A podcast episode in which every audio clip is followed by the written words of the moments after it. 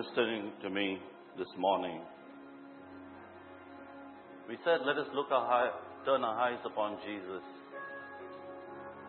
No matter what be your need, we're not going to wait for the end of the service to ask God for that. We are going to do it now. No matter what be your need, is it a spiritual need? Is it a physical need? You've been praying for it for a long time. You've been waiting for a long time and saying, God, when will you answer me? I've been coming to your house week after week, month after month. I've been crying over the same prayer for a very long time. Let us turn our eyes one more time.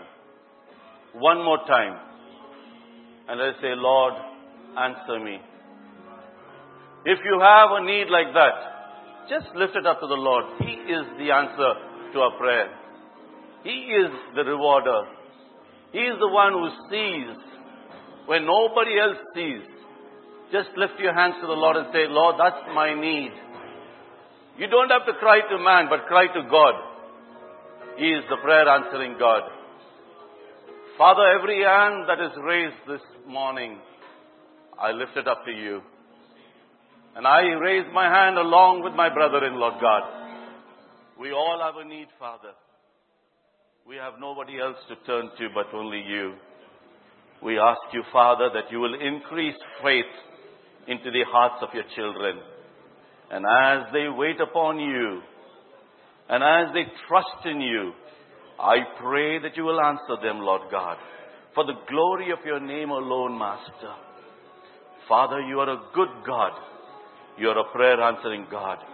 Father, I surrender each and every one this afternoon into your throne of grace. I pray that the word that goes forth today will not return void. It will accomplish the purpose for what it has been reserved for in Jesus' name. Father, I cover myself right now, Master, with the blood of the Lamb, Master. And I pray that I will not speak any word of my own, but what you have given unto me, Lord God. I pray for your sons and daughters and for myself. We cover ourselves right now, Lord God. Have your way. In Jesus' name we pray. Amen. Amen. Please be seated in the presence of the Lord. I have a very special request, please. It's an important and a special one.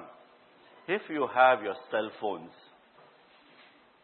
please, I beg you, put it on silent. And not only on silent, please don't play with your cell phones. This time is for God. This time, at least this time. Time and over again, we see people on cell phones playing. Even the heathens don't do it. They don't do it. They have that respect. If we call ourselves children of God, we should honor the house of God. And if you see your neighbor do that, I give you authority. And with the, with the, lead, with the pastor's permission, thank you. I give you the authority. Rebuke them in love. In love. Just tell them, please, honor the house of God. Amen? Don't join with them and say, let me also look which site you're entering. The Lord administered to me very much this week. And the title that I, I've taken is for this week. While He ministered to me, I seen so beautifully how God is so merciful. I see a, a child of God who showed forth what I was preparing in a very mighty way, and I was touched by this person. And I said, God, thank you for that man that you have used to edify, to encourage, to build. And while preparing, see, many times when we prepare God's word, first God ministers to us. Amen? Praise God. Uh, some time ago, when I looked at somebody younger than me, I think there's a bass in that, brother. Please cut that little bass. When I looked at somebody who was younger than me, I thought to myself, when I was that age, I was better than this person. I was more mature than this person. That's what I used to think. And on the other hand, when I went on my vacation, I seen people who were older than me and I said, wow, I'm much younger than them. I was so proud of it. And then when I ran into my classmate, and my classmate could not recognize me, I said, what nonsense is she cannot recognize me, he cannot recognize me. And I was having that pride in myself that they cannot recognize me. And as time went by, I went to my toilet and I looked at the mirror. I got a shock. I said, which companies are making these type of mirrors that I don't see my real reflection? And then I realized, boy, you're getting old. And all along growing old, I was always looking at the negative of other people, not realizing I'm getting old myself. All the curly hair is gone. I'm getting bald. I, I face the front of people. I don't want to face the back because I'm so scared they must not see the baldness. We want to look young all the time. So the title of my message this afternoon, The Signs of Maturity the signs of maturity. Because I want to do a study on the book of James. As God willing, I want to do a small study, not a large, big study, a deep study like what Suri does, a small study on the book of James, looking at it as growing up rather than giving up. But my title for this today's topic is The Signs of Maturity. And I'm going to see a overview of the book of James. And I want to I want us to go, uh, go along with me and we will discover to see what James is writing about. The problems that people were facing at that given time. And we will take this as time goes by. These problems that the people were having was now causing and was coming into the church. The problems that they were having right around. And many people think that the book of James is an outdated book. I'm sorry to tell them. It's an exact present day book. It's not an outdated book. And as we study this book, we will see how these problems, James was able to address each of these problems. Now, let's quickly look at some of these problems that the church was having. I'm only choosing a few of these problems and not all. We won't have the whole sermon time to look at them. So few of this problem. Number one, they were experiencing difficulty of testing of their faith. Can I have that on, my, on the screen, sister? They were experiencing difficult testing of faith, number one. Number two, they were also experiencing temptation to sin. We wonder why our children are suffering with so much of temptation to sin. It's there, right there. It's right there. They were experiencing. Third, they were, some of them were catered to the rich, while others were being robbed and oppressed by the rich. That was a problem that they were facing during that time. Fourth, church members were now competing for the office of church, especially for the position of teaching ministry. Many people were competing for that. They all wanted to be teachers in, within the church. Second last, the church members were failing to live up to what they professed to believe. They were, they were saying something, but they were living something different. And last of what I have concluded, the few points, they were struggling with worldliness. The worldliness things of them. Whatever was in the world was catching them. And they were now bringing that within to the body of Christ. And James noticed this. And he's written these five books. There are just few problems, my brothers and sisters. But I've summarized this, few problems, and I said the common cause for all these problems was the lack of maturity. So common cause for all these problems put together is lack of maturity. They had failed to grow and mature in their faith and relationship with the Lord Jesus Christ. Look at it.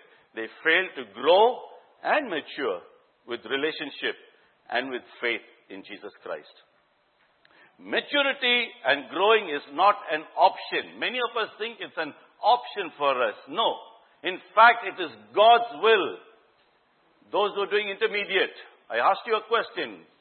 To go and find out what is God's will. One of God's will is to grow and be matured in Christ. Amen? Hebrews chapter 6 verse 1, to summarize that little bit, it says, let us grow to maturity. Let us grow to maturity. Therefore, let us move beyond the elementary teaching Hmm. of Christ and be taken forward to maturity, And let us go on to maturity. 2 Peter chapter 3 verse 16 says, but, yes brother. grow in grace Number one, grow in grace. and in the knowledge of our Lord and Savior Jesus Christ. Now you've seen that you need to grow in grace. First thing, you need to grow in grace and in the knowledge of Him, of Jesus Christ. Okay? So growing is not an option, it's a command by God in the Word. We need to grow. The purpose of the church is to make Christians to grow and become mature. That's one of the purposes of the church. Ephesians chapter 4 verses 11 to 14. Quickly, brother. And he gave some apostles, and some prophets, and some evangelists, and some pastors and teachers for the perfecting or maturing of One the saints. For perfecting and maturity. You see that? That's the reason the ministry, the fivefold ministry is given into the body of Christ. Number one, to make us matured, to bring us up to the standard and the requirement of what God is looking at. Yes, brother. for the work of the ministry, for the edifying of the body To of Christ. edify the body. You've seen that? The church of the ministry, the ministry of the fivefold ministry is to edify the body, to build up the body, to bring the body to a certain level. Yes, my brother. till we all come in the unity of the faith and of the knowledge of the Son of God, unto a perfect man, Perfect man. unto the measure of the stature of the fullness of Christ. There is a measurement. You will not become totally full, but there is a measurement. There's a requirement. Until that requirement, the fivefold ministry that is given within the body of Christ is there to build us up to that level of that maturity. That we henceforth Hmm. be no more children, That we do not be children now, tossed to and fro, uh-huh, for and carried about with every wind of doctrine, many doctrines will be coming. Every place you go to, people will speak different doctrines, and as children we get tossed about because we are not strong in faith in the word. by the sleight of men and cunning craftiness, whereby they lie in wait to deceive. You see that? That's what happens now. They are there to deceive. Now, this entire thing is completely an entire thing for a different message. I'm not going to say that. But the reason I want to bring this to the fivefold ministry is kept for only one purpose, is to bring the church to maturity. To bring the church to maturity. Now, before I talk what is maturity, I'd like to look at what maturity is not. Before I can teach you what is maturity, I want to unlearn to show you what is maturity shouldn't be. Number one, maturity has nothing to do with your age, how old or how young you are. It has nothing to do how long you have been living. It doesn't have anything to do with how long you've been a Christian. There are many Christians who are 50 years old but still do not act as matured people. There are people who are 20 years in the church but still act as children when it comes to faith. A little child can demonstrate more faith than the person who's been there for so many years.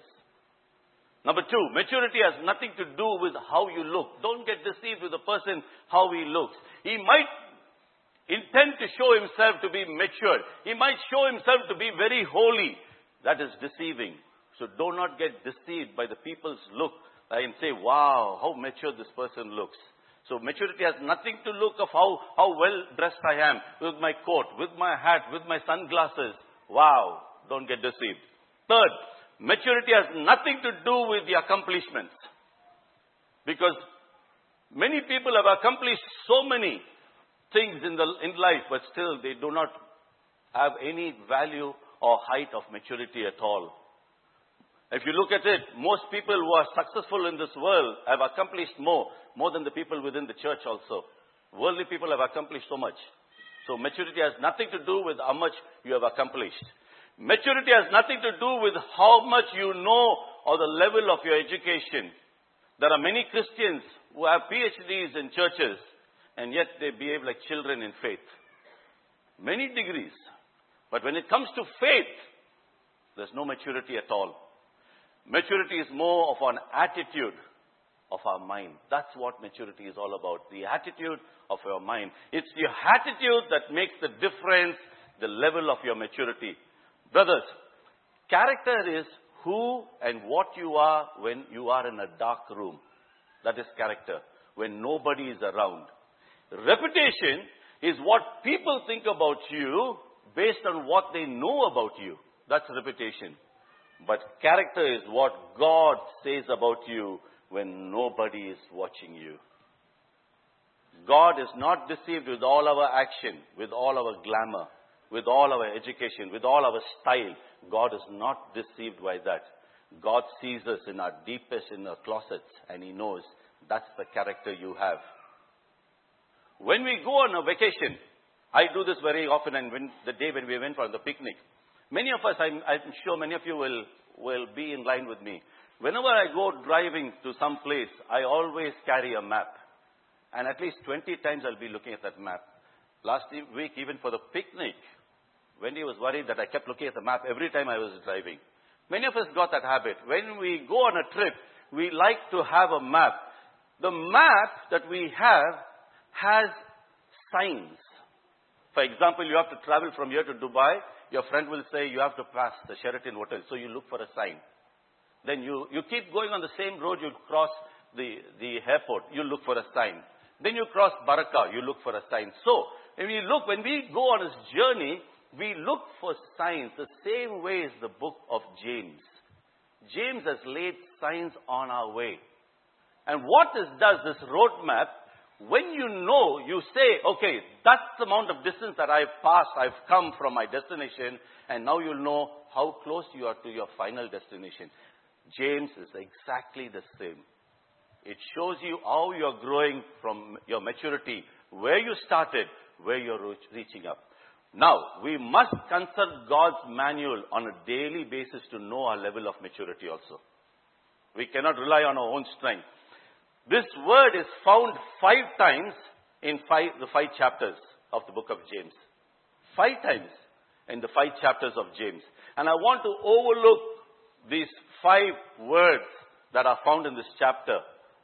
And let us see the signs that, jo- that James is showing us that will help us to understand our journey to maturity. We are going to look at this sign, the maturity, and see how far are we? How matured are we? We are going to measure, measure our spiritual journey by comparing it to the Word of God and not to the person next to you. If you compare it to the person next to you, you'll be in deep trouble. So please, you only compare it with the Word of God. Let's look at the five signs now what James has given. The first sign, the ability to remain positive under pressure. Number one sign, the ability to, to maintain, to be positive when you are going through pressure. James 1, 2 to 4, brother. My brethren, count it all joy when ye fall into diverse temptation, knowing this that the trying of your faith worketh patience. Ah, mm-hmm. But let patience have a perfect work, that ye may be perfect and entire, wanting nothing. It says perseverance must find its work so that you may be mature and complete. Mature and complete, not lacking anything. Parents, how do you handle pressure when your children want to have their own way? Parents, when they are far away from you and when you get news about them, how do you handle the pressure when they are so far away? What do you do with them? Do you act in a godly manner or do you act in a worldly manner? Children, how do you handle the pressure when your parents want to control your life for the future? They want to control where you, where you go. They say, okay, you have to come with me and you hate to go where they go. They will ask you to come and sit in the hall when your friends, when their friends come to visit and you hate to see those friends' faces also. How do you handle that pressure when you do not want to do what your parents want you to do? And sometimes you'll, you'll say, oh, I wish these people even don't visit us. I don't have to come and sit in the, in the hall and listen to all this old chatter. How do, you, how do you handle that situation, that pressure?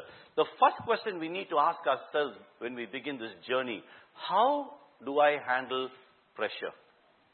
There's a lot of pressure that the early Christians were facing. And the same pressure we also face. Number one, they were able to see the pressure of trouble. Trouble was every side because they were being persecuted, they were being caught, they were put in prison, so they seen trouble, they seen tribulation, lot of tribulation. They seen temptation. They seen temptation to sin.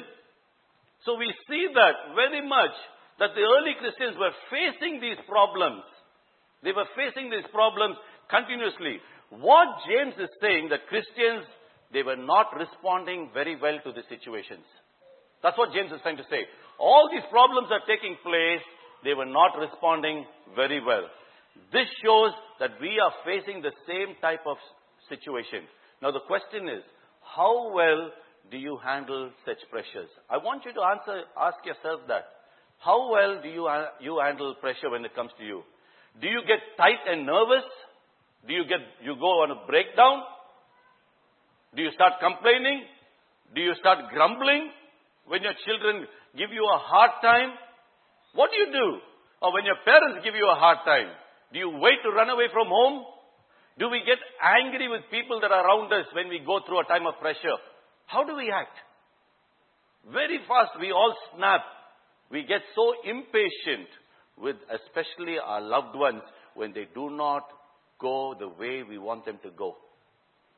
We want them to walk in our lifestyle, but they do not want the same lifestyle. And we get so pressurized with them. And many parents wish they, these children were not being born because they don't live, live to their standard. How do we act in a situation like that when your child, when your, when your co-worker does exactly the opposite? Do you snap? It's very easy to live a Christian life within the church, but try to live a Christian life in your workplace. It's not easy. My brothers, Christianity is more than a religion. It's a lifestyle, my brothers and sisters. Jesus said in John 10:10, I have come that you might have life. I have come that you might have life. The part of life is that we will have problems. We will have problems. And we have to learn to face it. We must learn to face these problems. Generally, the first thing that when we face problem is we run. That's the common thing for every Christian. The moment you have a problem, you run. When you're not happy with your boss, you run. When you're not happy with mom and dad, you say, send them, send me to some other college back in India. No, better India, my, my, my family might be knowing me. Send me to Europe. Nobody will know me, mom and dad. But we create a, such a nice, beautiful situation. Mom, it's a beautiful place. India's dirty, mosquitoes, all these stories we give, and our poor parents believe us. And they spend all the earnings sending you over there. Basically, you know what you're doing? You want to run away from home. But you got this beautiful thing, I'm going for higher education. Actually, you're going for higher rounding about. Listen to what James says that we can endure to the end. Verse 12, brother. Verse 12. Blessed is the man Hmm. who perseveres under trial. The one, Bible says you are blessed when you go under trial. Trial can be various kinds for various people. Yes. Because when he has stood the test, he will receive the crown of life So you will face trials. And when you stand your test, there is a reward. A crown of life. Amen. And given by God himself. The second one, the second point, the second point of sign of maturity is being sensitive and loving towards others. I'm going to touch a very sensitive area now. I'm going to touch one of your nerves today. Being sensitive and loving towards others. James 2 8. If ye fulfill the royal law according to the scripture, thou shalt love thy neighbor as thyself, ye do well. My brothers and sisters, it's so easy for us to turn our backs. It's very, very easy for us to turn our backs on, on our loved ones. It's easy to get lost in this little world of ours. A matured Christian just doesn't see his own need, but he sees the needs of others. He is sensitive to the heart cry of another person. He is sensitive to their needs. You might be in your office. You might see a co-worker in the office. Are we sensitive to that co-worker's need? Are we? Let me ask you a question now. Last week, this is just a small example. We had a few newcomers here. Am I right? How many of us went out out of that compound and met one of them and said, It's so nice to see you. How many of us have done that? Let's be honest. I've seen few newcomers sitting on that parapet for more than 10, 15 minutes. And not one of us, more than 300 people or 250, not one of us went and said, Hello, it's nice to see you. Are we sensitive and do we really mean love? See, you can sing all the songs, you can make all the noise, you can do it. It's not going to go above this. Sorry, but that's the truth. If you say you're sensitive and you're loving, look, first start within the body of Christ. Now we see how many new people are here. How are we willing to go out? We are so engrossed in getting into that, that same group. And it's time after time after time, you see the same crowd meeting. And there are newcomers sitting down there, we don't reach them. And we sing all these beautiful songs. And we don't even live them above these walls. You want to be matured? Here is your point to be matured. James 6 verses 2, uh, chapter 2 verses 1 to 6. There's no need to read it, brother. The Bible says, don't show favoritism. Don't judge by appearance. If, if Benny Hinn came here, all of us will be standing in line to meet Benny Hinn. Even we'll trample pastor also down and say, I want to be before you, pastor. We will do that. Because we show favoritism. Just because that man is on television. Please reach out to the ones who come here for the first time. John 1 John 3:17. But whoso hath this world's good, and seeth his brother have need, and shutteth up his bowels of compassion from him, how dwelleth the Lord of God in him? You see that? Our compassion should go forth beyond the natural. Paul said, I might, I win all, I might win so many people to Christ. Paul says, I might be building many churches. I might be giving all my money and building churches.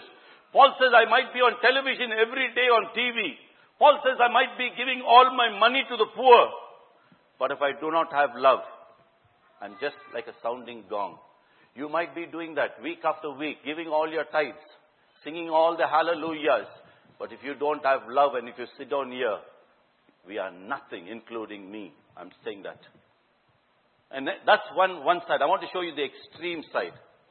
Many people in the church, they have all the time to reach out to other people. They will call people, find out about them, counsel them, edify them, build them up, reach out to them, but then they fail to neglect to reach out to their own family members. That's another extreme.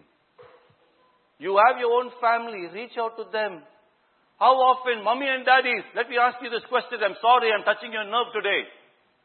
How often do you sit with your children? How often do we sit with our children and talk to them? Our children are waiting for us to talk to them. When was the last time we sat with our children? The only place we sit uh, at the dining table and then we wait for them to get away from our sight.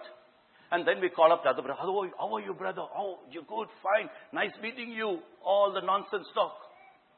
Your own child is saying, how I wish my mom and my dad could sit and talk with me. Start. Don't be on two extremes.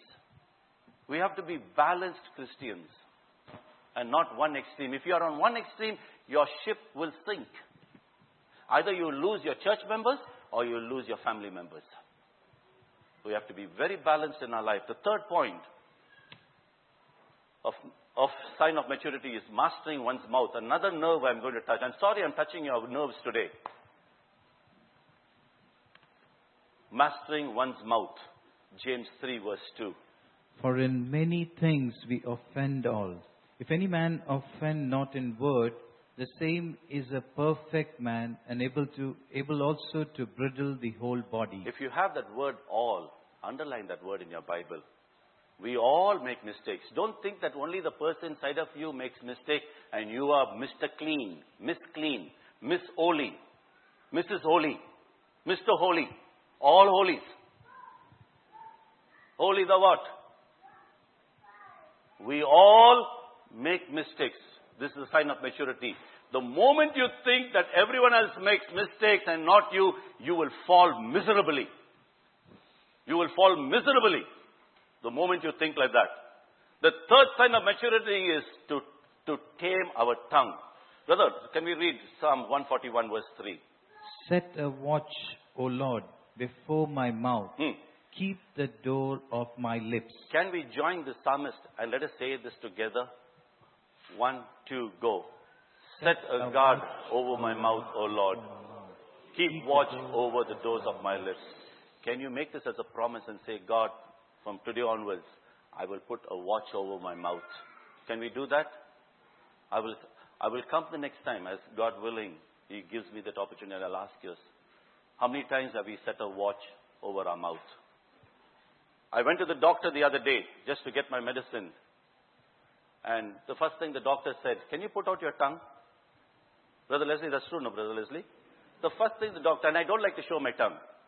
I don't show my tongue to my wife when I play and have fun. I don't like to show my tongue to anybody. But the first thing the doctor said, Show your tongue. Ah. The doctor wants to check our physical body, he asks us to show our tongue. The same thing God does with our spiritual body. He says, Now let me examine your tongue. And when he sees that, he's, he won't want to even look.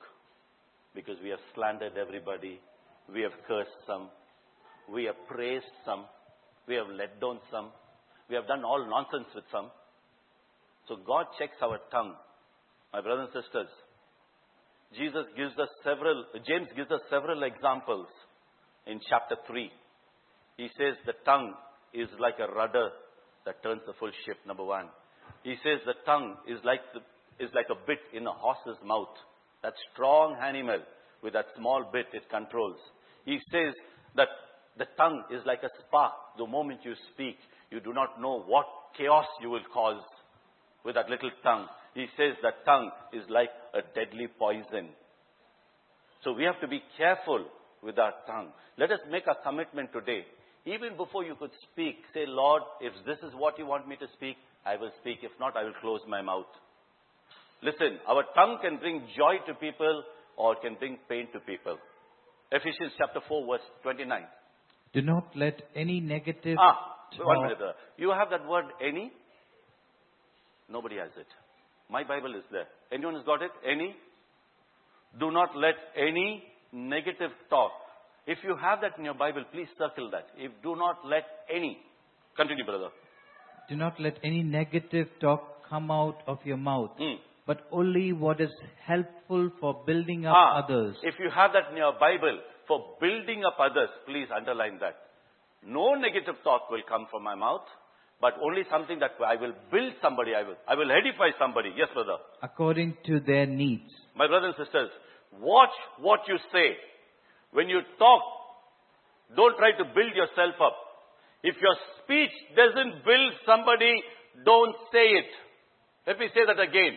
If your speech does not build somebody, don't say it, even if it's the truth.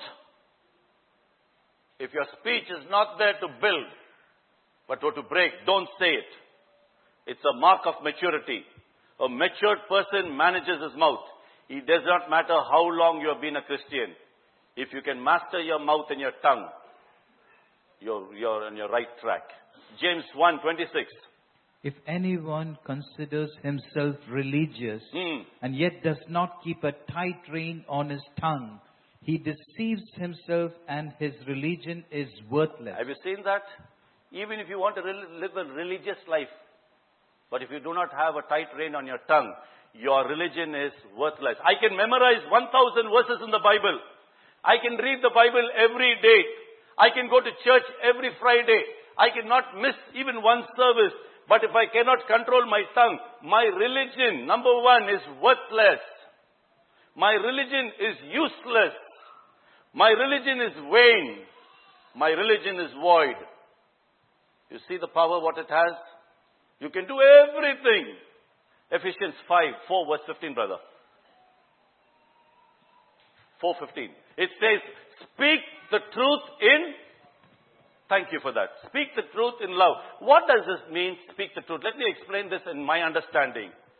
Speak with the right attitude, number one. Number two, with the right timing. You might know the truth, but you need to wait for the time to speak the truth. Every time is not a good time. You might know the truth now. But is that the time for you to say it? No. Wait. God will inspire in your heart when to speak it. With the right place, if I know the truth, I don't slander my brother in front of ten people, but I will find the right place to minister to that person because I know the right place. The right reason. What is the reason that you speak the truth? You need to know. Is this the right reason for me? The right motive. What is my motive that I'm speaking this truth? Is my motive to destroy or is my motive to build? Is my motive to encourage? You have to ask yourselves.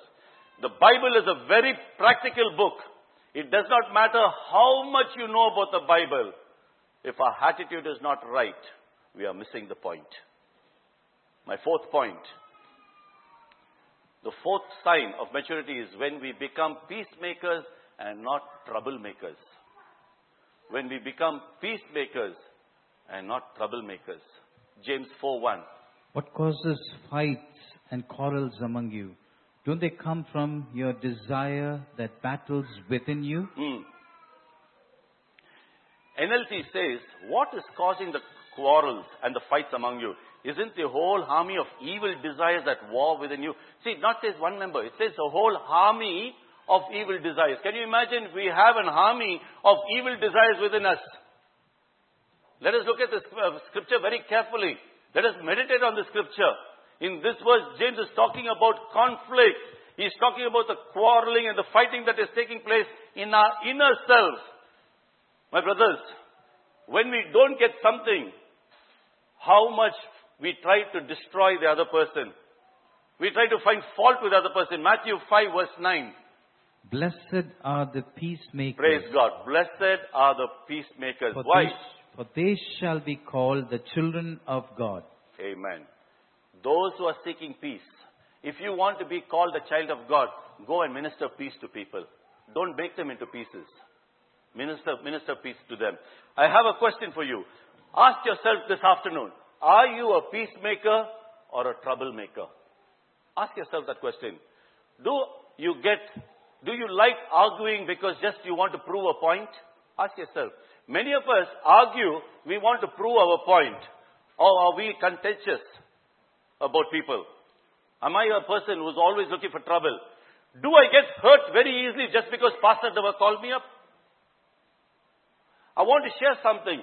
If one of the members of your cell, if he's a cell leader, if he's visiting you, he is taking the place of the pastor to visit you. Do you understand that? If your cell leader is coming to your house that day, he is standing in the gap of, of the leadership of our pastors. But immediately we get angry. My cell leader came, but my pastor didn't come. And we are so angry with him. We have to ask ourselves, do I get defensive the moment something is said to me? And do I hurt people's feelings very easy? You know, there are people who can hurt anyone's feelings very easily. You don't need any reason to hurt somebody's feeling. I don't like your face. So I get angry. My brothers and sisters, the Corinthian church was having a lot of conflict. And Paul is telling them, you're acting like a bunch of babies. You're fighting over the Lord's Supper. You're fighting over gifts. You're fighting over leadership. There's no maturity at all in you. Paul is telling them that. James says there are two reasons for conflicts. There are two reasons James is talking to us. Number one is found in James chapter 4 verse 3. One of the reasons for conflict that we have. When you ask, you do not receive. Ah, Because you ask with wrong motives. I will, please stop there. When you ask and you do not receive, see what the Bible says. It says because our motive is wrong. Our asking is wrong. Because we want to get that for our own enjoyment. Not it's a need. My brother has a car, I would also like a BMW. The reason I use BMW, I was just talking with my brother while coming to church. My brother has this, I want it. The motive is wrong. Is it a need? That's what God gives. And this brother who was coming with me says, the next time I buy a car, I will buy an ordinary car. Do we have that type of thing in us? I will buy a car to take me. Or I will buy the best car in the world. What is our motive? God looks at the motive of our heart. Why do we need something for what? If you are blessed, fine, it's nothing wrong. You cannot go tell Sultan Qaboos by drive uh, Toyota Yaris. You can't tell him. Because that's a status. If you are blessed, praise God for it. Use it. Be blessed. In the first conflict we see is our motives. The second one in uh, James 4, 11 and 12. Brothers and sisters, do not slander one another. Do not slander one another. Anyone who speaks against a brother or sister Hmm. or judges them speaks against the law and judges One it. minute, brother. If anybody speaks against, it doesn't say whether you're speaking truth or false. You got this? Please pay attention of this. Anybody who speaks against his brother or sister, what's the judgment? You're a lawbreaker. Do you know when you break the law, you're telling God, I want to fight against you now. You cannot take the place of God. You cannot judge people. Peacemakers do not go about fighting with people. Let us look at three reasons why we are not to judge. I want to show you quickly three reasons why we are not supposed to judge. Number one, we are not God. We are not God. When we judge somebody, we are telling God, you step aside now, let me take your role now. I want to sit on the throne, not you. We are judging them. There's only one judge, and that's God Himself. We are no man's judge. Number two, God has got all the facts we don't have. When you see something, you know something has happened. You only know partial of what has happened. You do not know everything. So stop judging.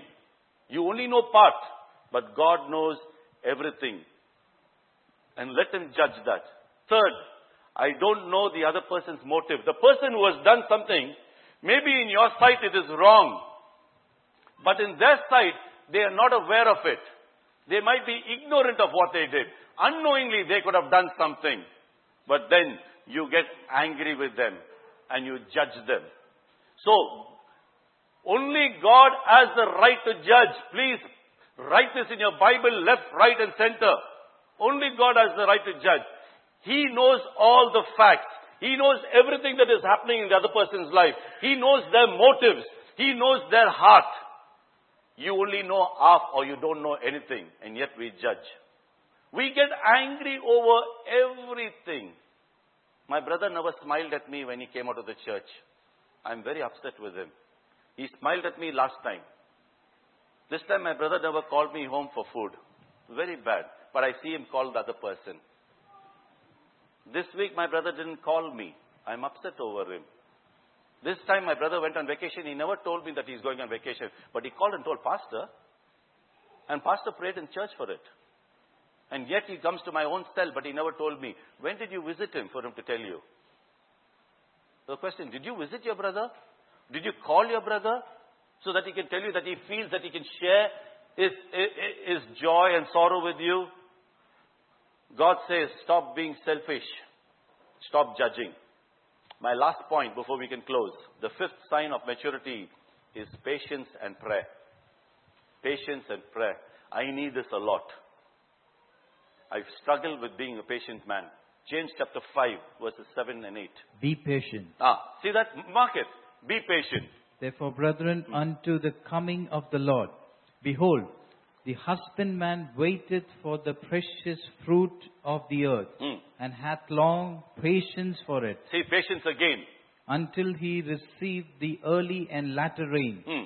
Be ye also patient. Be ye also patient.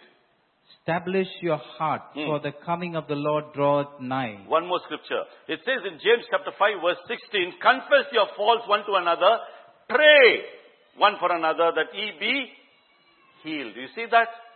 The effectual fervent prayer of a righteous man availeth much.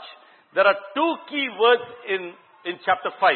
There are two key words. Number one is patience and it is found five times. It's found five times.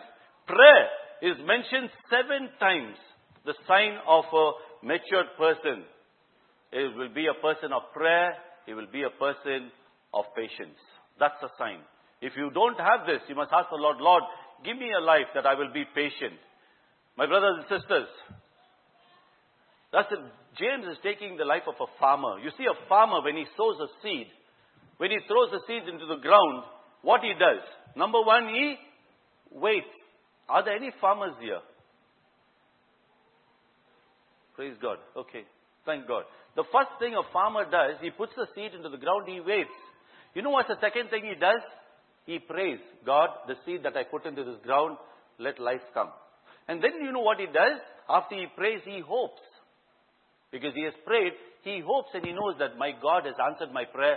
This, this uh, seed is going to sprout. Then he collects a good harvest. Waiting is a very beautiful uh, thing of a farmer. While in the US, I met a lot of farmers. A lot of farmers. And there's one thing that I've noticed even before preparing this message. They were very, very patient men. Very patient. And I was wondering, at that time I never understood why. But then I realized, wow, this man is a patient man. I think we must learn about farming. We can have one school of farming. The next uh, uh, picnic, pastor can give us farming. Nobody will come for that picnic. Everyone say, we're going vacation, pastor. You take, you take your, your elders and leaders and do farming with them. It's not for us. Does, does seeds grow overnight? No, it does not grow. There is a waiting season. We have to wait on God when we pray. We thank God for when Binsa came back. We wait. We have to wait on God for a miracle. We wait. We cannot tell God, I want my miracle now. He doesn't have to answer us. When we throw our plate, He'll put food and give it back. No. We have to wait on God for our lives to work in order so that we can set our lives in His plan. We have to wait in everything of our life. The only way that you can learn for waiting is to be patient. Amen? Let us learn to be patient. Listen, I want to share something. Don't expect your children to become holy overnight. All you holy fathers and mothers who are thou art here, sitting in the chamber of the Lord. Don't think your children will become holy tomorrow morning. Please. Did you become holy overnight? How much whipping we have to get? How much of kneeling down we have to get? I had to kneel on salt. I had food thrown at me. I was beaten. Took 30 years for me to change. 30 years. Look where I'm standing now. What if my mother and father had cursed me and said, You good for nothing fellow? You're veiled to nothing. And had discarded me. Will I be standing here? I thank God for His mercy that today I'm here. Don't scorn your children when they do wrong. Rebuke them in love. Teach them in love. Correct them in love. And go to the Lord and say, Lord, I have done what you have asked me to do.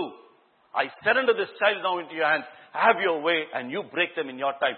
You don't break them. The problem with we want to break our children. Let God do the breaking. Nature knows how to break children. We have seen that in the life of the prodigal son. Nature will break your children rightly. I want to close quickly and want to do a recap while we are closing.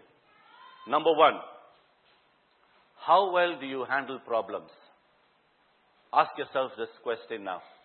We are going to minister, time of ministering. Ask yourself, how well do you handle problems? Do you get tight? You get angry? Or do you take it in a positive way? My second question is, are you sensitive to other people? Or you only pray for yourself and you never pray for the person next to you? You never care for the person next to you. My third point, how well do you manage your mouth? Have you learned to put a Brit on your mouth? Ask God, Lord, today I will make a commitment that I will, I will learn to speak less and listen more. My fourth point, are you a troublemaker or are you a peacemaker? Many people, we fall in this area. We are very quick to cause trouble between two brothers or sisters. Do you have a tendency to trigger people to anger? Ephesians says, let no corrupt talk come out of your mouth. No corrupt conversation. My fifth point, how long can you wait for an answer? How long are you willing to wait when you ask God? If you're a believer in the house today, and if one of these signs are missing in you, I want you to ask the Lord, Lord, as your word came today, I have maybe the third sign or the fourth sign that is missing in me. Please help me. Please help me. If you're not a believer and you, you have not known the Lord Jesus, it's time that you give your life to Christ. So He will make you what He said that in His Word. Amen? Can we rise on our feet?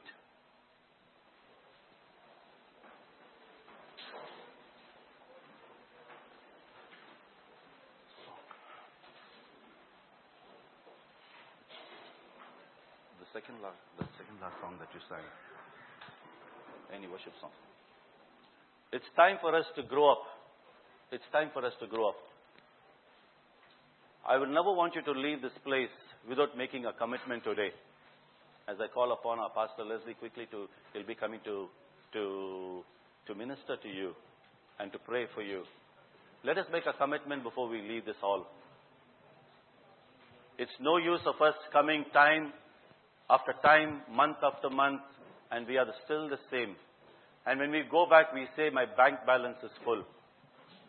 That's not the reason God brought us into this land. Yes, my brother.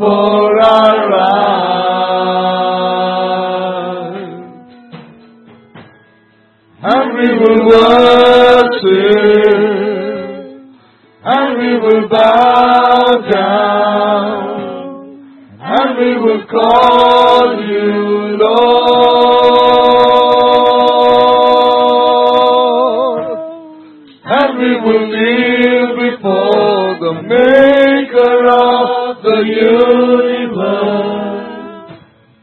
And we will call you Lord.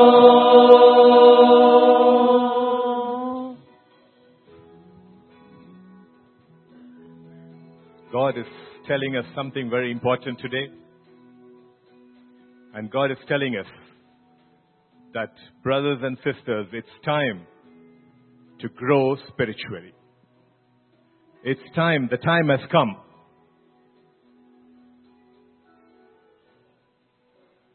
In the book of Hebrews, chapter 5, from verse 12 onwards, it says this For though by this time you ought to be teachers, you need someone to teach you again the first principles of the oracles of God. And you have come to need milk and not solid food. For everyone who partakes only of milk is unskilled in the word of righteousness, for he is a babe. But solid food belongs to those who are of full age. That is, those who by reason of youth have their senses exercised to discern both good and evil. God is asking us, are you still in the milk stage? Are we still that immature, childish person we were some time back? Do you still choose to remain in that state? Or have you moved on, moved upwards to a person who is building up himself on solid food of the Word of God? Are you bothered more of your reputation than your character? Are you bothered what people say about you? Or are you bothered what God thinks about you? It's time for each one of us right now to look back into our own lives. Where do you stand? Where do I stand? It's not a time to think, my neighbor needs to mature. It's not time to think, my wife needs to mature. It's not time to think, my husband needs to mature. It's time to say, I need to mature. How do you handle pressure?